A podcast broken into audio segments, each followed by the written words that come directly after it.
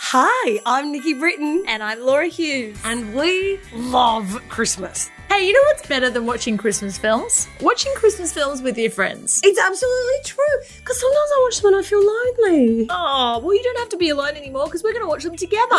and if you've ever wanted to watch a Christmas film with someone and, and they just weren't there, this is the podcast for you. we're here for you, mate. We're watching the six best and cheesiest holiday flicks this season has to offer. We are going to bring you the romance with a side of reality. That's where I'll come in. Yeah. Because I've been in Yeah. a relationship for a while, so I'm going to be pointing out all the red flags. Please uh, join us from the 13th of December for Six Flicks of Christmas with me, Nikki. and me, Laura. Check it out on Nova Podcasts. Or wherever you get your podcasts. Just find it somewhere. The Six Flicks of Christmas. It's the Christmas miracle you've all been waiting for.